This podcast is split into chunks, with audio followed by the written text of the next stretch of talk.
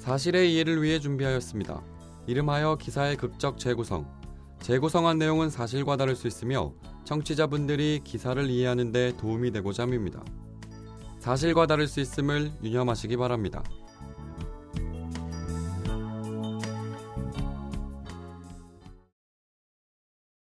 거기요. 잠시만요. 네? 무슨 일이시죠?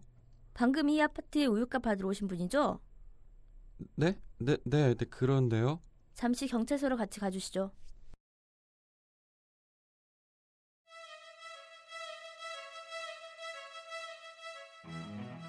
첫 집부터 스타트가 좋다. 꼬깃꼬깃 4만 원을 주머니에 넣고 다른 동으로 움직이기 시작한다. 나는 마치 내가 진짜 우유 대금 수구먼이 된 것처럼 용의주도한 변신을 시작한다. 서울우유, 건국우유, 매일우유 등 우유 회사가 다양한 만큼 집 앞에 걸어놓은 우유 주머니도 다양하다. 약간의 노력과 노하우만 있다면 당신도 진짜에 버금가는 가짜 우유 대금 수구먼이 될수 있다. 진짜 우유 배달부가 배달하는 아침 시간을 기다렸다가 아파트 한 동만 확인해도 수금할 곳이 풍부하다. 아침 시간에 확인을 못했다면 집 앞에 걸려있는 우유 주머니 상태를 보는 것도 도움이 된다. 우유 주머니의 입구가 닳아진 정도, 주머니 속 상태, 달려있는 위치 등을 보면 저 우유 주머니가 진짜 쓰고 있는 건지 전단지 넣어두는 주머니로 바뀐 건지 알아챌 수 있다.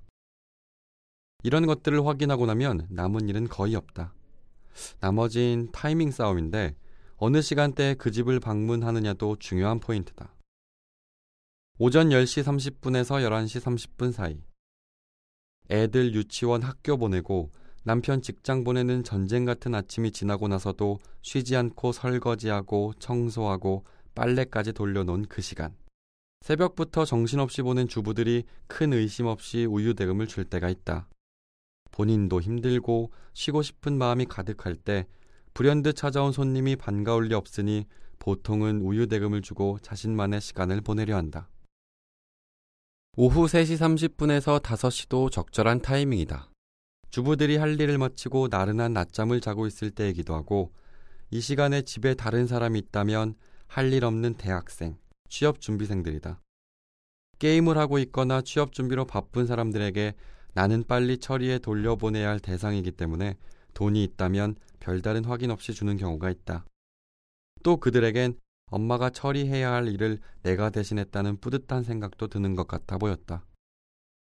그리고 마지막 포인트인 구렁이 담 넘어가듯 자연스럽게, 그렇지만 당연하게 방문한 것 같은 태도를 취하는 것과 정중하지만 무게감 있게 말하는 것은 하다 보면 느는 기술들이다.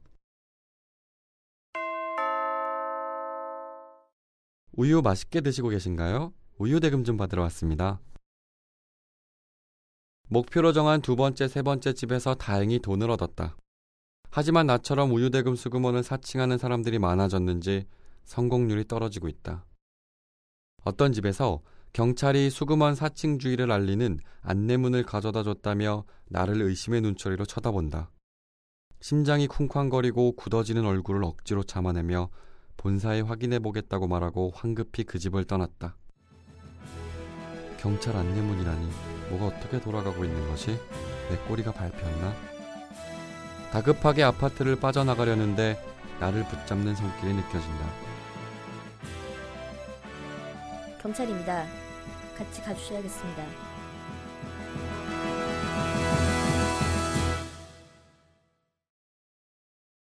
(50대) 남성이 우유대금 수금원을 사칭해 가정집에서 우유값을 가로채다 경찰에 붙잡혔습니다.